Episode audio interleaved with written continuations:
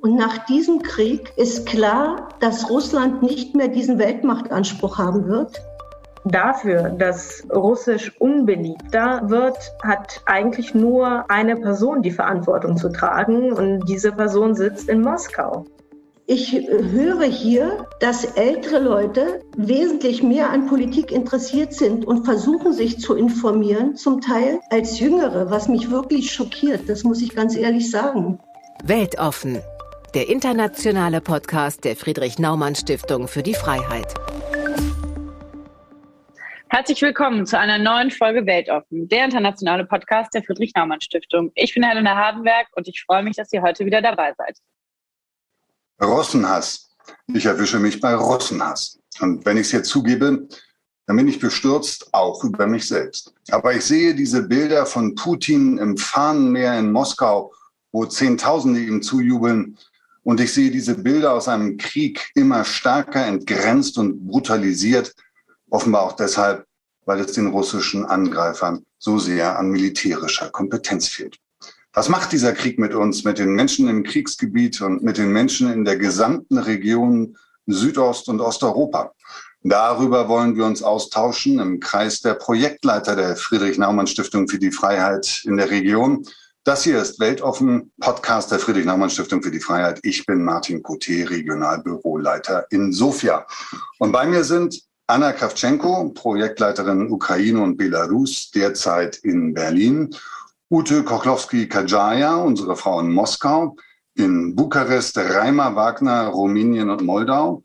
In Tbilisi Katrin Banach für unsere Büros im Südkaukasus in Belgrad Michael Reuk für den Westbalkan und in Istanbul Beate Apelt, die vor nicht langer Zeit, aber in einer ganz anderen Welt auch für uns in Kiew gelebt und gearbeitet hat. Hallo an alle in der Runde und Anna soll natürlich anfangen. Was ist mit unserem Büro in Kiew und wie geht es unseren Mitarbeiterinnen heute an diesem 29. März? Hallo, ähm, den Mitarbeiterinnen und Mitarbeitern geht es den Umständen entsprechend gut. Die sind alle in relativer Sicherheit. Meistens, die meisten sind in der Westukraine. Und ähm, nachdem so die ersten Wochen in der Schockstarre vergangen sind, ähm, fangen wir jetzt an zu arbeiten und äh, unsere Partner zu unterstützen in dieser furchtbaren Lage für die Ukraine und äh, die Mitarbeiter sind da wirklich sehr engagiert, weil das für die dann auch äh, eine Möglichkeit gibt, einfach diese Zeit zu überbrücken, sich auch zu beschäftigen, auch einen Beitrag in diesen Zeiten zu leisten. Verstehe ich das richtig, Anna? Die Projektarbeit wird einfach fortgesetzt. Was haben wir anders machen müssen? Warum können wir überhaupt noch kommunizieren? Wir können ganz gut kommunizieren. Also die äh, Telekommunikation in, in der Ukraine steht, die funktioniert. Ähm, ich würde jetzt nicht behaupten, dass unsere äh, Projektarbeit einfach so wie gehabt weiterläuft. Also es ist kein Business as usual.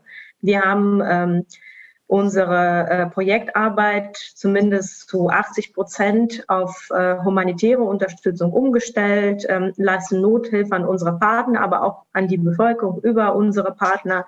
Und nur unsere wenigen Partner arbeiten noch an den Projekten, die wir noch vor dem Beginn des Krieges beschlossen haben. Wie du ja auch schon gesagt hast, äh, es war einfach vor dem 24. Februar eine, eine andere Welt sind die Kollegen miteinander dann laufend im Austausch. Ich stelle mir das so vor, dass jeder von ihnen irgendwo Unterschlupf, Unterkunft gefunden hat in den sichereren Gebieten ähm, im Westen der Ukraine. Wie soll man sich das vorstellen? In, in welchen Umständen leben die Kolleginnen und Kollegen?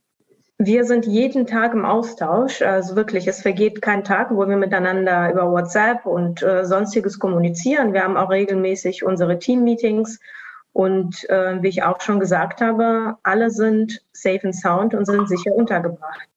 Sag mir mal, wie es überhaupt geht mit den Sprachen in der Ukraine. Ich weiß, dass ähm, dort viel Russisch auch gesprochen worden ist über ähm, Jahre, ähm, über Generationen hinweg.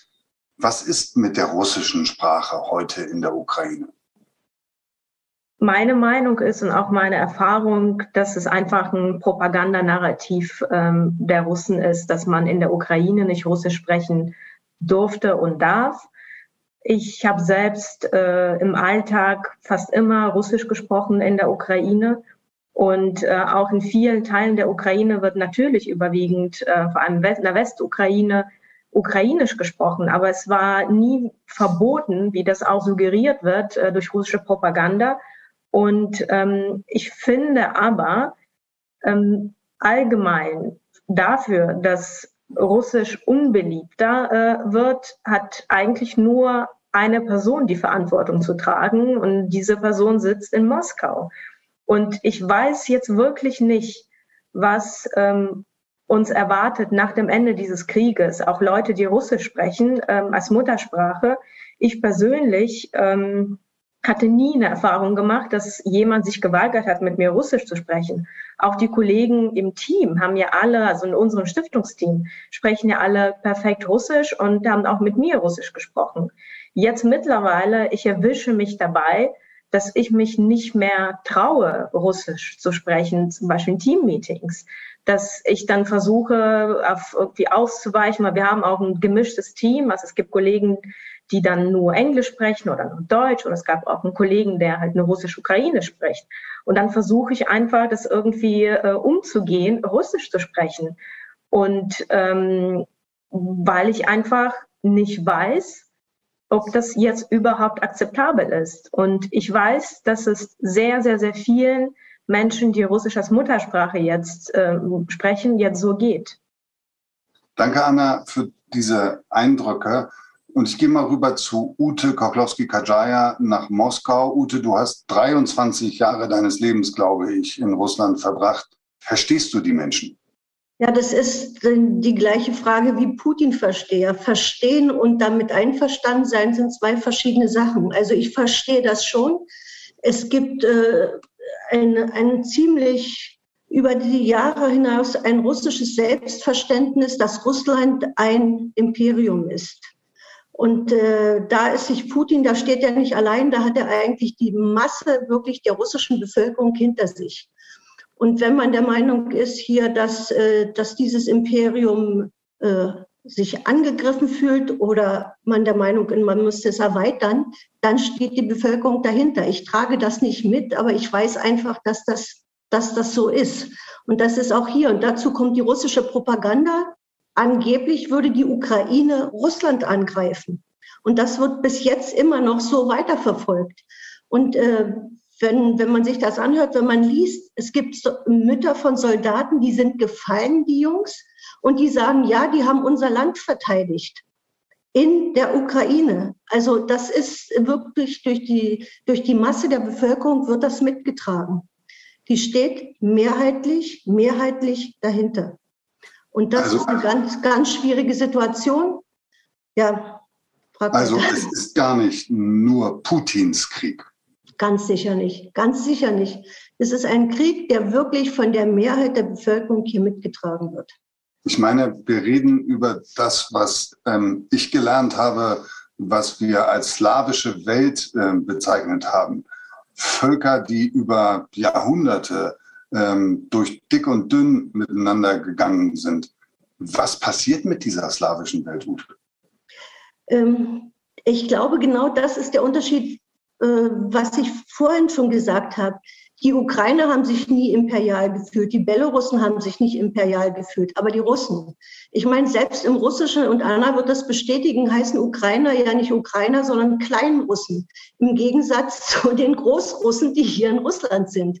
Schon damit ist es ja eine, Abstufung, wer, wer hier wer ist. Also in Deutschland hatten wir mal äh, die politische Variante von Koch und Kellner. Und das haben wir hier auch in, in einer anderen Weise, in einer ethnischen Art und Weise, dass hier halt nicht alle Slawen gleich sind und in dem auch der ukrainischen Staatlichkeit, äh, die wird ja abgesprochen von den Russen.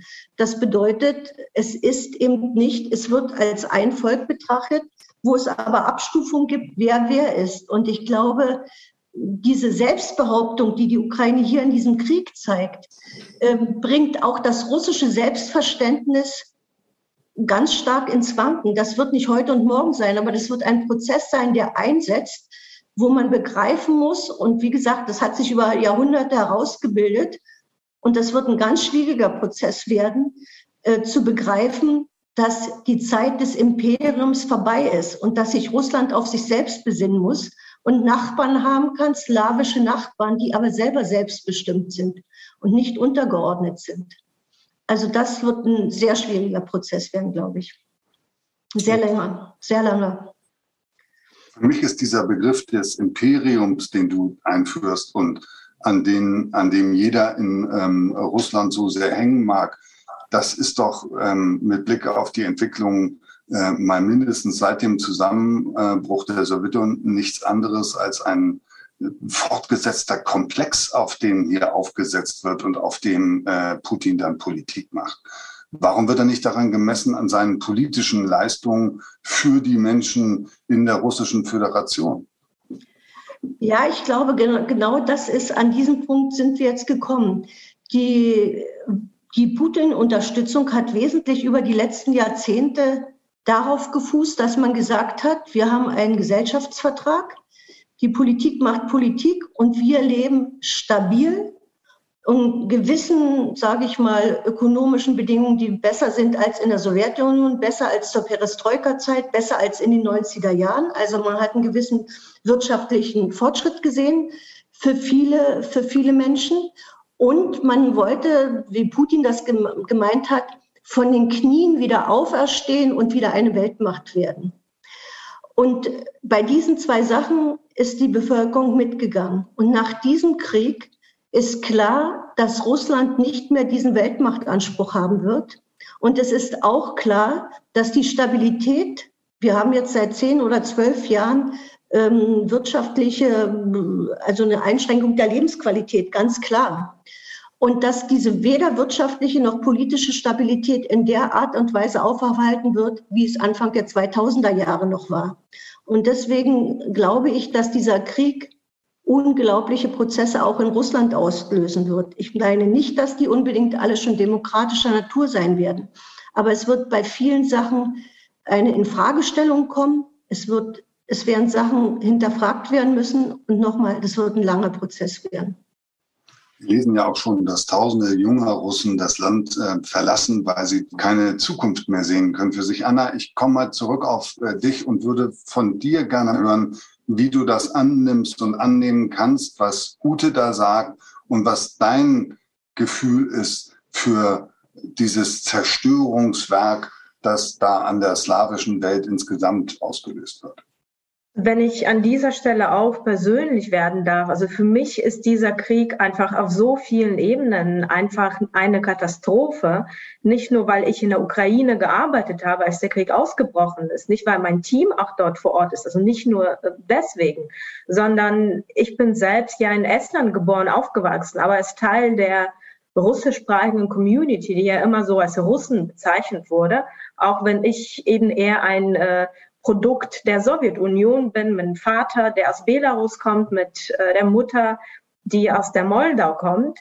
Ähm, ich habe immer Russisch gesprochen. Ich bin in diesem Russisch, in dieser russischen Kulturwelt aufgewachsen. Und als ich äh, Kind und Jugendliche war, haben wir jeden Sommer einfach einen Roadtrip gemacht durch die ganze ehemalige Sowjetunion. Und wir hatten Freunde überall, in jedem Land der ehemaligen Sowjetunion hatten wir irgendwelche Leute, die wir besucht haben. Und was uns verbunden hat, war die Sprache. Alle haben Russisch gesprochen und diese gemeinsame sowjetische Geschichte. Ich möchte jetzt nicht abstreiten, dass die Sowjetunion für viele Menschen, auch für viele Länder wirklich Leid gebracht hat. Aber es gab trotzdem noch diese slawische Welt oder diese Sowjetwelt, die auf dieser menschlichen Ebene noch existiert hat. Und ähm, in den letzten Jahren, aber ähm, das hat auch schon mit dem Krieg in Georgien angefangen und dann auch mit, äh, mit dem Krieg in der Ukraine 2014, dass diese Welt zerstört wurde. Und die wurde nicht von Menschen in anderen Ländern zerstört, sondern das wurde einfach gezielt aus Russland zerstört. Und es wurden daran Vorwürfe gemacht, dass diese Welt nicht willkommen ist. Aber wenn diese Welt so wie Ute das gesagt hat, wie ein Imperium da auftritt, dann ist es doch verständlich, dass es irgendwann nicht willkommen wird, weil jedes Land, und das ist ja das Grundproblem, hat ein Recht auf Selbstbestimmung. Und jedes Land kann einfach entscheiden, ob es NATO-Beitritt der Europäischen Union oder sonst, sonst äh, irgendein ähm, Staatenschluss. Und ähm, für, für mich, ich habe Familie in Russland, ich kann mit denen nicht darüber sprechen, was in der Ukraine passiert, weil sie es nicht glauben. Sie glauben eher den Fakes im Internet als mir, die auch wirklich direkt vor Ort war, die äh, jetzt auch, wir haben so viele Freunde und auch Partner der Stiftung, die uns täglich berichten, die uns schreckliche Bilder schicken, was in der Ukraine passiert. Das wollen die wirklich nicht glauben. Und das ist auch jetzt für viele Russinnen und Russen, die ich kenne, auch viele russischsprachige Menschen einfach eine riesige Identitätskrise. Das ist einfach auch eine kollektive Schuld und Scham, die man empfindet, obwohl man eigentlich, die meisten können wirklich nichts dafür, vor allem die, die schon längst im Exil sind oder die gar nicht mehr, äh, gar nicht in Russland gelebt haben. Ich habe eine äh, sehr gute Freundin hier in Berlin. Sie kommt aus St. Petersburg, ist aber auch schon lange hier und die hat aber erst seit paar Jahren einen deutschen Pass. Sie bezeichnet sich mittlerweile former Russian, ehemalige Russin. Und ähm, als ähm, ich poste auch sehr viel Social Media, Aufrufe zum Spenden und ähm, ich bin ja auch sehr im Tierschutz engagiert. Und ich habe einfach einen Aufruf ähm, gepostet, dass äh, Menschen an Zoos spenden sollen in Kiew und in äh, Mykolaiv. Und dann hat sie mir zurückgeschrieben, so nachts, so eine sehr emotionale Nachricht. Sie hat mich gefragt, ob ich als Kind damals auch die Geschichten über die Blockade von Leningrad ähm, gelesen habe. Natürlich habe ich die auch gelesen, wo es ähm, erzählt wurde, wie ähm, die äh, Faschisten die Zoos gebombt haben oder wie Tiere sterben mussten äh, in der Blockade. Und dann hat sie mir geschrieben, Anna, wir sind jetzt die Bösen, die Tiere sterben lassen. Und das ist für jeden Russen, russischsprachigen Menschen, ehemaligen Russen einfach eine persönliche Katastrophe, dass man eben jetzt der Böse ist, auch wenn man das verurteilt und weil man einfach wenn man nichts dafür kann. Und äh, ich höre auch sehr viel äh, russische Podcasts und da ist mir auch aufgefallen, wir hier reden, also alle russischsprachigen Menschen von kollektiver Schuld und Scham. Und in den Podcast geht es um kollektives Trauma. Also die äh, Russen sind auch traumatisiert. Und dann, ähm, ich denke dann, ich weiß nicht, in, in mir kochte so ein bisschen auf, weil ich meine, wer ein kollektives Trauma hat, das sind die Ukrainer deren Land gerade einfach zerstört wird, zerbombt. Und alles, was die Ukrainer in den letzten Jahren geschaffen haben, was die erreicht haben, aber auch ihre Leben werden einfach brutal zerstört. Das nenne ich ein kollektives Trauma. Also berührt mich sehr, wie du das schilderst, aber ich denke schon auch, es ist ja erst 81 Jahre her, dass tatsächlich die Deutschen diesen Angriffskrieg äh, geführt haben gegen die Sowjetunion und ähm, damit auch ganz besonders in der Ukraine. Da gab es dann keine Möglichkeit von Soldaten, ähm, sich untereinander ähm, in, in, sozialen Medien über ähm, das auch von ihnen erlebte Trauma auszutauschen. Ich will jetzt gar nicht davon sprechen, wir müssen auch an die Russen denken und so weiter und so fort. Das verstehe ich schon. Und dein Kernpunkt ist ja ähm, äh, natürlich der ganz wesentliche. Aber vielleicht noch mal ähm, an Ute. Hast du das Gefühl, ähm, dass das auch so ein bisschen ein Generationenthema ist, dass die Wahrnehmung der Älteren ähm, von dem, was Moskau eine militärische Spe äh, Spezialoperation nennt, eine vollkommen andere ist, als das bei den Jüngeren der Fall ist, weil sie eben anderen Informationsquellen ausgesetzt sind beziehungsweise zu ihnen Zugang haben? Ähm, das ist eigentlich ein sehr komplexes Thema, weil, weil wir nicht mal davon sprechen können, dass auch die junge Generation in Russland, die sehr ähm, internetaffin ist, dass die sich auch alle alternative Informationsquellen suchen. Was mich wirklich bestürzt ist, dass ich mit vielen jüngeren Menschen spreche und die sagen, das interessiert sie gar nicht. Die interessiert Politik nicht. Wir haben eine Entpolitisierung gehabt in den letzten 20, 25 Jahren in Russland. Das ist die Generation Putin, die geboren ist und aufgewachsen ist ausschließlich mit Putin, die wirklich entpolitisiert sind. Und ich, ich höre hier, dass ältere Leute wesentlich mehr an Politik interessiert sind und versuchen sich zu informieren, zum Teil als Jüngere, was mich wirklich schockiert, das muss ich ganz ehrlich sagen. Ja, also Jüngere, die wirklich sonst im Internet überall rumsurfen, die sagen, also das Thema interessiert mich jetzt gerade gar nicht. Da möchte ich überhaupt nichts mit zu tun haben. Und das ist wirklich bestürzend. Dieses, und äh, die Älteren, die versuchen sich damit auseinanderzusetzen. Viele sind dem wirklich auf den Leim gegangen. Diese unsägliche Aussage, die Ukraine muss entnazifiziert werden, weil die Alten noch aus dieser Generation kommen. Man muss gegen den Faschismus kämpfen, gegen die Nazis. Und da versuchen sich ähm, so Middle-Ager und ältere Leute, auch über 60, damit auseinanderzusetzen, was ist denn jetzt eigentlich dort in der Ukraine los? Ja, also das wirklich für mich bestürzend im Moment ist, ja, es gibt sehr viele junge Leute, die das Land verlassen, die sagen, ich habe hier keine Zukunft aber nicht mal nur aus politischen Gründen, sondern auch aus wirtschaftlichen Gründen, dass sie sagen, ich kann mich hier nicht entfalten und mich nicht so entwickeln, wie ich das gerne hätte. Es gehen viele aus politischen Gründen in allen Altersgruppen. Aber wie gesagt, diejenigen, die hier bleiben, die Jungen, da sind wirklich viele, über die ich bestürzt bin. Die sagen, das ist, das ist eine Spezialoperation. Wenn das so ist, dann muss es wahrscheinlich so sein. Dann sei es drum. Ja, und das sind, das sind wirklich sehr schwierige Sachen, also ähm, mit denen man umgehen muss. Ich auch selbst Freunde von mir, ja, die sagen, ja, was soll ich jetzt nicht weiterleben, bloß weil da irgendwas passiert? Lass uns doch mal einen Kaffee trinken gehen, lass uns doch mal auf ein Glas Wein gehen. Und sage, das Leben muss weitergehen und das wird sich da irgendwie klären und lass uns doch einfach mal zusammensitzen. Also deswegen können wir jetzt ja nicht alles fallen lassen. Und das sind auch Sachen, die mich mehr als bestürzen und die mich auch emotional sehr berühren, wie ich damit umgehen soll. Weil es Leute sind, die ich seit vielen Jahren kenne, von denen ich weiß, dass sie jetzt keine unbedingten Putin-Unterstützer sind, aber die so emotionslos umgehen mit einem Leid, was, was dem Nachbarland zugefügt wird, was wirklich Menschen betrifft, Frauen, Kinder, Alte. So eine, ähm, ich sag mal, wirklich, also ohne Empathie, ohne alles lass uns unser Leben weiterleben. Also das, das stört hier nur den Tagesablauf, ja. Und das, das, das befremdet mich sehr, muss ich sagen. Also da glaube ich, wird es wenige Leute geben, die das nicht auch äh, befremdlich finden. Du sprichst ja von einer Generation, die du so ein bisschen ja wie eine gezüchtete Untertanengeneration ähm, äh, darstellst. Und ich frage mich, vielleicht gehe ich damit ähm, äh, wieder zu Anna rüber, bevor ich die anderen reinhebe. Ähm, ich meine, der, unser Ko äh, Projektkoordinator Volodymyr Kildil hat ja neulich einen Beitrag bei uns geschrieben. Da spricht er von der Ukraine als äh, von einer Demokratie mit ganz vielen Schwächen, aber eben doch einer funktionierenden, einer lebend, vor allem lebendigen Demokratie. Und ähm, vielleicht ist die Urangst von Putin gar nicht die Angst vor der NATO, sondern die Angst vor der Demokratie.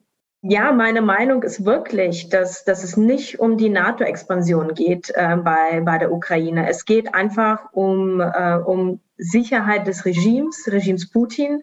Und es geht einfach darum, dass die Ukraine es gewagt hat, sich als demokratischer Staat zu entwickeln. Und das Beispiel Ukraine einfach den Russen zeigt, dass es auch geht, dass es auch in einem äh, Land mit, mit einer ähnlichen Geschichte, mit einer gemeinsamen Geschichte, auch mit Russland, dass es einfach funktioniert, dass die Leute einfach auf die Straße gehen können, wie die es auf dem Maidan das gezeigt haben, zweimal in der Geschichte der Ukraine gezeigt haben, dass die Leute auch ihre Präsidenten abwählen können und einfach neue Präsidenten wählen können, auch Präsidenten, die auch das Land vereinen. Und das passt einfach nicht. Weil du das Stichwort Anna Georgien äh, vorhin schon aufgerufen hast, an dieser Stelle mal zu Katrin Banach in äh, Tbilisi gehen. 2008 äh, die erste ehemalige Sowjetrepublik, die unter einer militärischen Aggression äh, Putins ähm, zu leiden hatte. Heute kommen, höre ich, äh, Tausende von jungen Russen und Russen zu euch nach Georgien auf der Flucht vor äh, Putin. Wie geht ihr mit dieser Spannung um? Und ich hoffe, dass die Leitung nach Tbilisi steht. Ja, ähm, danke für die Frage, Martin. Ähm, 30.000 oder bis zu 30.000 äh, russische Staatsbürger sind in den ersten ähm, Wochen hier in Tiflis angekommen. Ähm, das ist gar nicht so unnormal, weil es war auch schon immer ein Hub für ähm, auf russische Dissidenten, weil es hier Visafreiheit gibt. Ähm, aber ähm, gleich in den ersten Tagen merkte man Angst und auch Beklemmung. Man muss ja wissen, also der Krieg 2008 ist vielen noch in Gedächtnis. Also es ist wirklich ein Trauma, ähm, was hier noch richtig lebendig ist. Ähm, und als Ergebnis sind ja 20 Prozent des Staatsgebietes unter russisch, russischer Besetzung. Und ähm, also die Leute sind daher sehr emotional bei dem Thema, was wirklich verständlich ist. Äh, das heißt aber auch, dass man ähm, diese Sorge hat, was heißt das jetzt für uns in Georgien als allernächstes? Ähm, und, äh, und deswegen ähm, ist dieses Wort äh, Russophobie, was hier dann eben gleich durch die Medien äh, geisterte, also ähm, dass Leute eben gegenüber den Russen äh, aggressiv sich verhalten oder ihnen Schwierigkeiten machen hier beim Ankommen und so ist es ist gleichzeitig auch eine politische also ein politischer Kampfbegriff Russlands muss man sagen ähm, denn mit dem, unter dem Motto ähm, hat er ja auch, äh, das war auch eine Rechtfertigung für seinen Angriff. Ähm, und dass er eben äh, russische Staatsbürger äh, schützt. Also da ist ein ganz irres Gefühlsgemischmasch äh, hier. Einerseits Sorge vor, vor zu vielen Russen, die sich hier vielleicht ein gutes Leben machen, anstatt in Russland äh, sich für Demokratie einzusetzen für ein besseres Russland. Ähm, gleichzeitig aber auch eine Vorsicht, dass man sich auf jeden Fall auch nicht zu ähm, naja, negativ verhält. Ähm, und äh, ja, also äh, schwierige Mischung hier sozusagen. Also ich habe ähm, noch in Erinnerung, das war in den ersten Tagen des Krieges, da waren ja in Tbilisi, ich glaube, 100.000 Leute oder so auf der Straße, fand ich sehr beeindruckend. Und es war die erste Demonstration dieser Größe, äh, die ich überhaupt wahrgenommen hatte auf dem gesamten ähm, europäischen Kontinent. Sind Regierung und Bevölkerung, Politik und Bevölkerung in Georgien hier auf derselben Linie? Nein, absolut nicht. Also ähm, einer Umfrage zufolge sind äh, die Georgier der Meinung, über 70 Prozent der Georgier der Meinung, dass in Ukraine auch für sie gekämpft wird. Ähm, und die Regierung fährt gleichzeitig einen ähm, sehr beschwichtigenden Kurs gegenüber Russland und argumentiert auch ganz offensiv, ähm, dass sie lieber vorsichtig sein wollen, weil sie nicht wollen, dass Georgien das nächste Ziel ist. Also sie operieren auch mit dieser Angst gegenüber Russland. Ähm, und äh, die, die Regierung hat auch gleich einen riesen ähm, Schwenk gemacht. Also sie hatten am einen Tag gesagt, nee, nee, die EU, den EU-Beitritt, den, äh, den beantragen wir erst später. Und am nächsten Tag haben sie ähm, die, den Antrag eingereicht. Ähm, also sie haben dann auch auf die, die Stimmen auf der Straße reagiert. Immerhin. Man merkt also, ähm, so schwierig die Politik hier ist, es ist auch eine Demokratie. Und die Leute haben auch was dabei zu sagen. Und daher sind diese Gefühle hier, ähm, die hier eben durch diese Zehntausende von Demonstranten ähm, gezeigt wurden, auch absolut wichtig. Ähm, die, die Beziehungen zwischen Ukraine und der georgischen Regierung sind aber total komplex. Das hat auch ganz viel mit der georgischen Innenpolitik zu tun. Und das geht jetzt hier zu weit, alles aufzudröseln. Ähm, aber ähm, ja, es ist eben innenpolitisch unheimlich spannend, weil die Opposition natürlich auch hofft, dass äh, durch dieses durch diesen Druck der Leute ähm, eben auch Druck auf die Regierung ausgeübt wird und sie im Endeffekt vielleicht dann auch mal abgewählt wird. Danke, Katrin. Äh, Sofia ruft Belgrad. Äh, Michael Reuk, du sitzt im serbischen Belgrad, der einzigen europäischen Hauptstadt, ähm, in der es pro Putin Großdemonstrationen äh, gegeben hat. Ja, ich erinnere mich an 1999 und ähm, die NATO-Angriffe auf Belgrad, aber es kommt einem ja trotzdem seltsam fremd vor, äh, was da in Serbien vor sich geht. Und das wenige Tage vor der Parlaments- und Präsidentschaftswahl, wo der Amtsinhaber Vucic ja offenkundig beste Aussichten hat, wiedergewählt zu werden. Schaff mal bitte Ordnung in meinem Kopf. Ja, äh, es ist in der Tat so, dass ähm, Präsident Vucic äh, aller Voraussicht nach äh, mit einem grandiosen Ergebnis wiedergewählt wird als Präsident. Es finden ja Dreifachwahlen statt, jetzt kommenden Sonntag äh, in Serbien äh, Präsidentschaftswahlen, Parlamentswahlen und Lokalwahlen in mehreren Städten, unter anderem auch in äh, Belgrad. Ähm, das Ergebnis ist mehr oder weniger vorhersagbar. Das sagen auch die Meinungsforschungsinstitute. Ähm, ich würde aber einem Eindruck äh, widersprechen, äh, nämlich dass es Großdemonstrationen pro Putin gegeben hat. Die Demonstrationen waren nicht groß, aber sie wurden medial groß aufbereitet. Im Westen hat man das auch aufgegriffen, unter anderem auch im Spiegel, in anderen Zeitungen. Äh, in, Putin, in, in Belgrad wird Putin öffentlich bejubelt. Aber das waren unter 1000 Leute, die da zusammenkamen, zum Großteil aus dem eher nationalistischen, rechtsextremen Spektrum, äh, die sich dort zusammengefunden haben. Äh, es gibt immer wieder mal kleine Demonstrationen mit wenigen hundert oder auch unter hundert Autokorsos. Fuck NATO steht dann da und pro Putin. Ähm, aber das ist nicht repräsentativ, würde ich sagen, äh, für die serbische Gesellschaft. Auf der anderen Seite gab es auch wiederum in geringer Zahl, vielleicht an die hundert äh, Personen mehrfach, die für die sofortige Beendigung des Krieges auch demonstriert haben. Es gibt hier eine NGO, auch Frauen in Schwarz, die auf die Straße gegangen sind. Aber das war auch, das war an der Hand abzählbar, äh, wie viel, wie viele Leute sich da im Einzelnen beteiligt haben. Aber das zeigt so das Spektrum derer, die sich öffentlich hierzu äußern. Äh, das, die Grundstimmung ist eigentlich, ähm, dass man äh, sich erinnert äh, ich glaube, du hattest es eingangs schon erwähnt, äh, man hat den alten Krieg noch nicht vergessen und die Erinnerung an den alten bestimmt auch die Sicht auf den neuen. Und der alte Krieg ist zunächst mal der Krieg ähm, äh, gegen Serbien während, während des Krieges im Kosovo, als die NATO eben eingegriffen hat in diese Auseinandersetzung. Und daran hat man gerade wieder erinnert. Das ist jetzt 23 Jahre her. Am 23. März 1999 flogen die ersten NATO-Angriffe äh, auf Belgrad und auch andere Städte. Es ist meistens immer nur von Belgrad die Rede. Und das Ganze zog sich 78 Tage hin, äh, was auch meistens vergessen wird. Man hatte auf, auf NATO-Seite eigentlich damals auch äh, den, also die Vorstellung, dass, dass das wesentlich schneller geht. Äh, und dieser, dieser Krieg, diese NATO-Einsätze, die sind nicht vergessen. Und viele Leute, auch die konsequente Gegner auch damals des Milosevic-Regimes waren, ähm, haben, haben diesen Krieg noch in Erinnerung und nach wie vor deswegen auch Vorbehalte gegenüber der NATO. Und auch die Beziehung zum Westen insgesamt und zu westlichen Werten hat darunter gelitten. Und äh, es leidet bis heute, muss man sagen. Selbst bei liberalen Kräften. Äh, wenn man da in die Tiefe geht, kommt es sehr schnell dazu, dass gesagt wird, das war damals nicht richtig. Warum wird man jemanden wie diesen äh, Kriegstreiber äh, da in, in Belgrad nicht anders los? Wieso muss man da Städte bomben? Wieso muss man Zivilisten töten? Und das ist nach wie vor eine bestimmende Einstellung und Empfindung.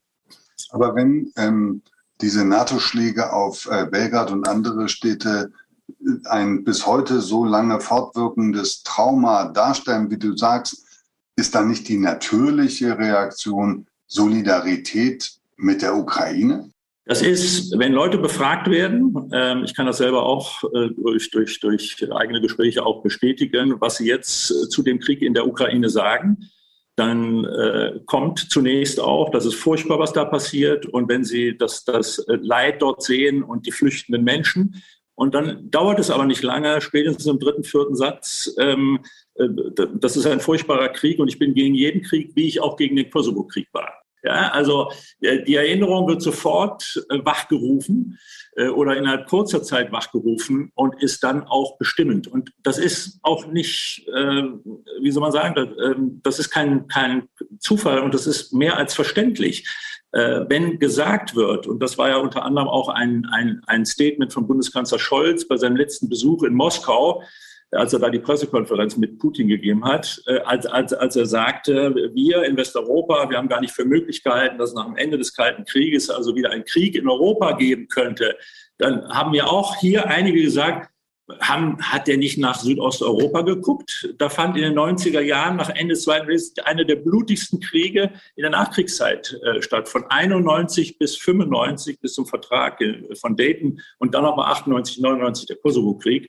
Und das spielt offensichtlich in der Wahrnehmung gerade Westeuropas oder auch in Deutschland eine eher geringe Rolle. Das wird jetzt auch wieder stärker thematisiert, aber äh, es wurde über viele Jahre äh, mehr oder weniger ja, verdrängt, vergessen.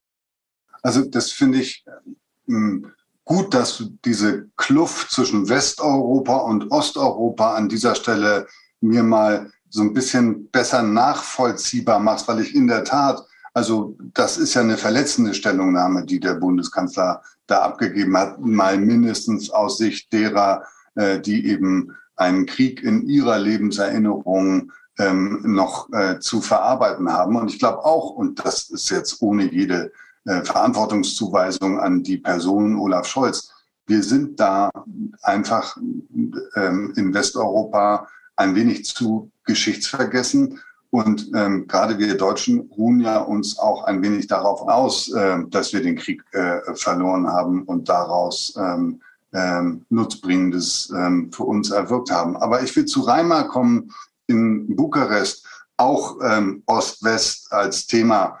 Ich meine, ihr in Rumänien steht ja wie eine Eins an der Seite der NATO. Das hat auch seinen äh, historischen Grund, denn äh, Rumänien ist nicht ein antirussisches, sondern anti-Russland.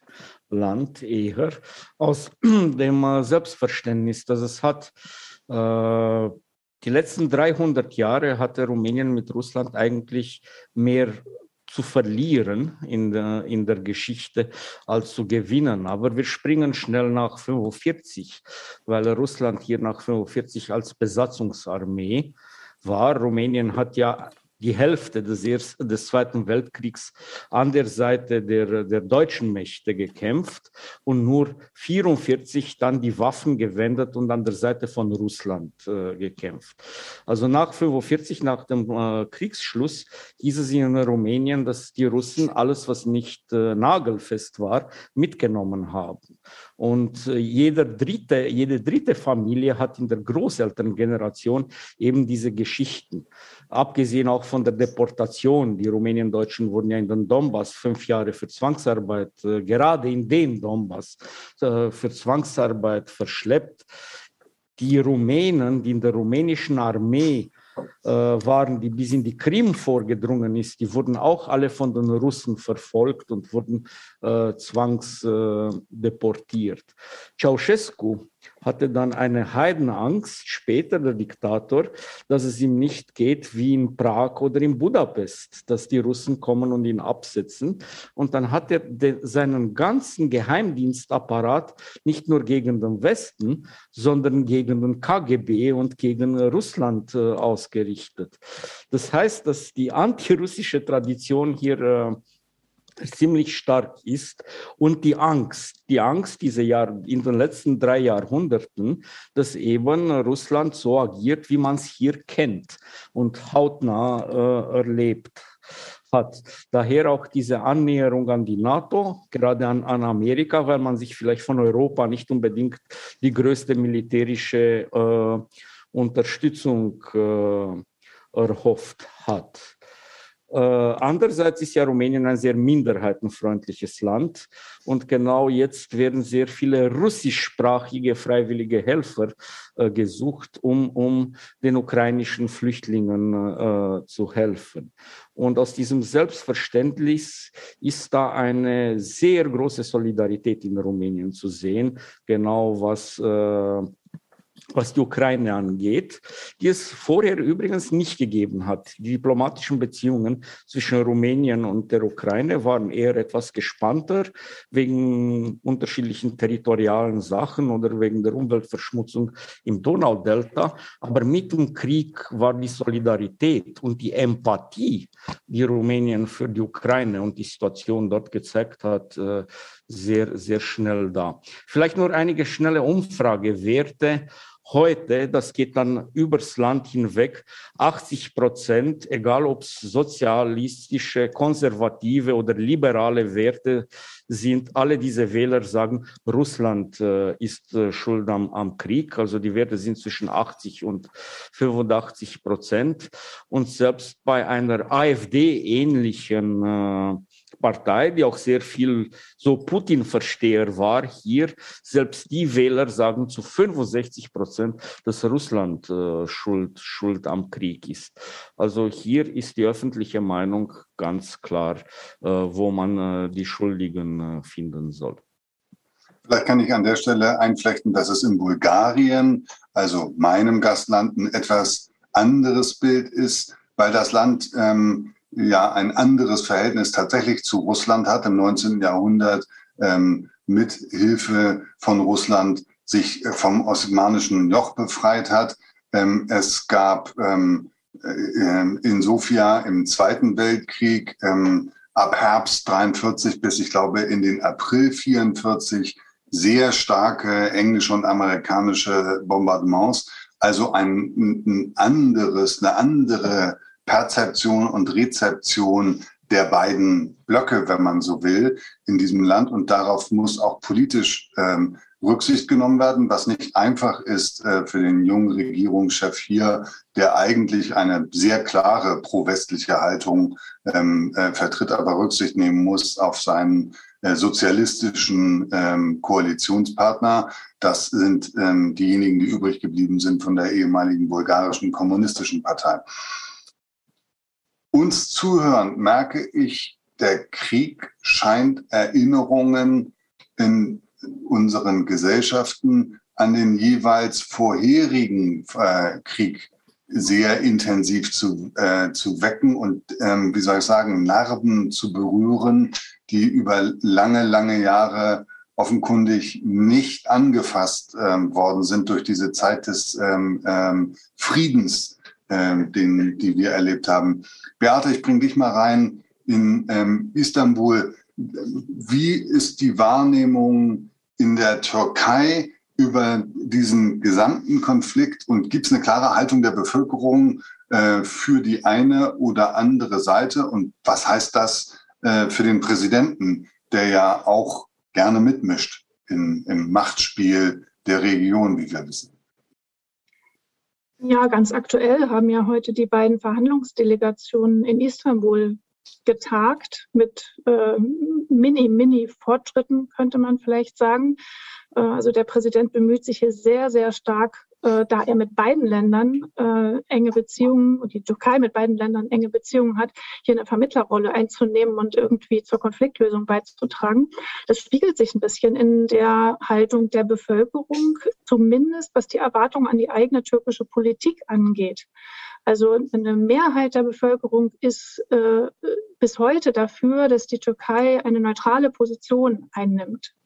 Was allerdings die Bewertung des Krieges selbst in der Ukraine angeht, äh, hat sich das nach Kriegsbeginn geändert. Also hier ähm, haben wir ja auch ein sehr äh, Social Media freundliches ähm, Volk, wie eigentlich überall, äh, was auch heißt, dass es sehr viel Desinformation gibt.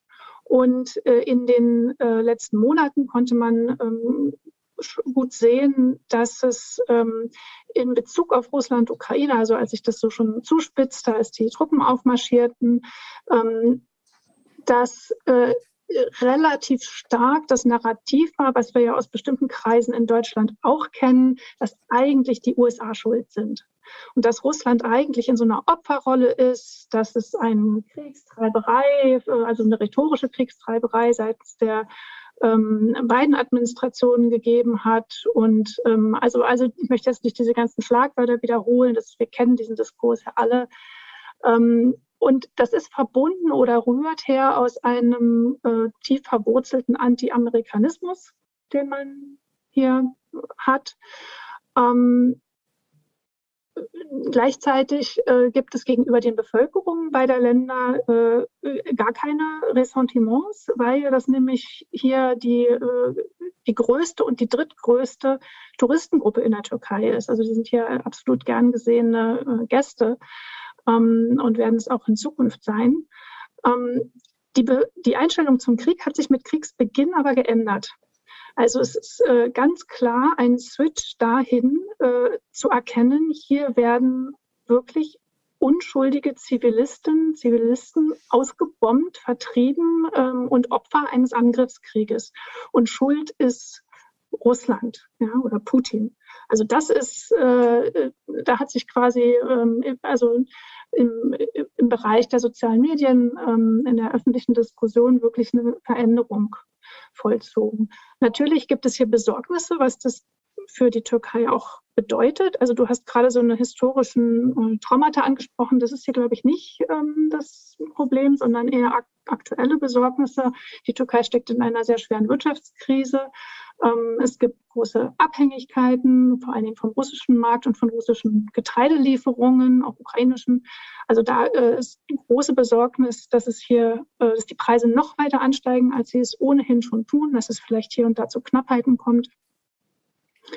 Ähm, wir sind auch in einer ganz praktischen Weise äh, inzwischen schon betroffen, weil bereits zwei Seeminen im Bosporus gefunden worden sind, die da hingeschwommen sind aus der, von der ukrainischen Grenze. Es ist äh, nicht hundertprozentig äh, gesichert bekannt, ob das jetzt ukrainische oder russische waren. Also von einer weiß ich, dass sie eben entschärft worden ist, dass zwischendurch der Schiffsverkehr auf dem Bosporus teilweise eingeschränkt war.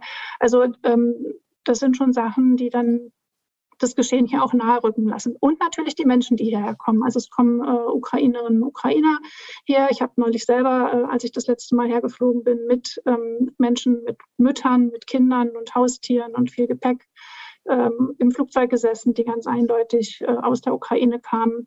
Ähm, aber es kommen auch ähm, ja, mehrere Zehntausend Russen inzwischen. Das sind Leute, die das Land verlassen, die, das, die fliehen, weil sie die, die, die Repression nicht mehr ertragen.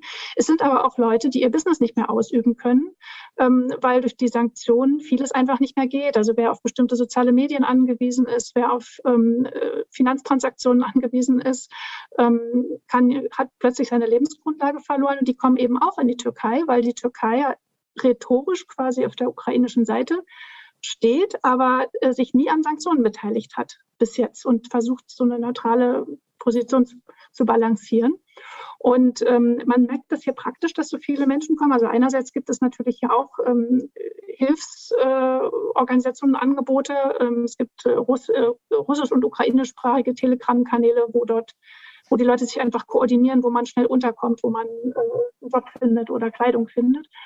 Ähm, aber äh, man sieht auch, dass die Preise in die Höhe schießen. Die Mietpreise und auch die äh, Immobilienpreise. Also zumindest in Istanbul habe ich das von mehreren ähm, Maklern auch gehört, dass das in den letzten Wochen einen krassen Effekt hatte, dass so viele Menschen, also beim Kaufen sind es dann eher die Russen, aber ähm, ja, dass, dass die einfach ins Land kommen gerade. Also äh, dieses Thema, ähm, äh, äh, die Macht des Marktes, ähm, erwischt uns ähm, Liberale ja auch auf der äh, falschen Ecke im Moment. Und ähm, ich weiß von Anna, ähm, die jetzt das letzte Wort haben soll, wie viel unsere Kolleginnen und Kollegen im Moment in der Westukraine für eine Übernachtung ähm, bezahlen müssen und wie die Preise da angestiegen sind. Anna, du bist ja jetzt ähm, im Moment in Berlin, aber eigentlich erst mal bei uns in Sofia angekommen. Da hast du auch erzählt, dass du auf den Straßen und Plätzen viel Russisch gehört hast. Wie hast du das, ähm, wie hast du das aufgenommen? Ähm, ist das dann doch noch eine Erinnerung an die slawische Welt oder war dir das fremd? Ähm, die Sache ist ja, und das ist genau, was ich auch vorhin schon angesprochen habe, Russisch. Es ist ja auch nicht ein Fakt, dass es Russen sind, die Russisch in Sofia sprechen. Das können auch Ukrainer sein. Es sind wirklich ganze Familien im Park neben meinem Haus, wo ich dann mittags einfach versuche, ein bisschen, um mich abzulenken, meine Spaziergänge zu machen. Und ich höre wirklich an jeder Ecke Russisch. Das können Ukrainer sein, das können Belarussen sein, das können äh, Russen sein, das können aber auch Leute aus dem Baltikum sein oder aus der Moldau. Deswegen, ich glaube, für mich ist das eher wieder eine Erinnerung an diese sowjetische Welt, wo man eigentlich nicht so ganz genau weiß, wer von wo kommt. Eine Welt, in der mh, hm, die Leute ähm, miteinander durch ihr Schicksal gegangen sind, in guten wie in schlechten Zeiten. Das war Weltoffen Podcast der Friedrich-Naumann-Stiftung für die Freiheit. Und wenn Sie es gut fanden, dann schauen Sie unter blog.freiheit.digital und dann finden Sie diesen Podcast und einen Haufen andere. In diesem Sinne, auf Wiederhören.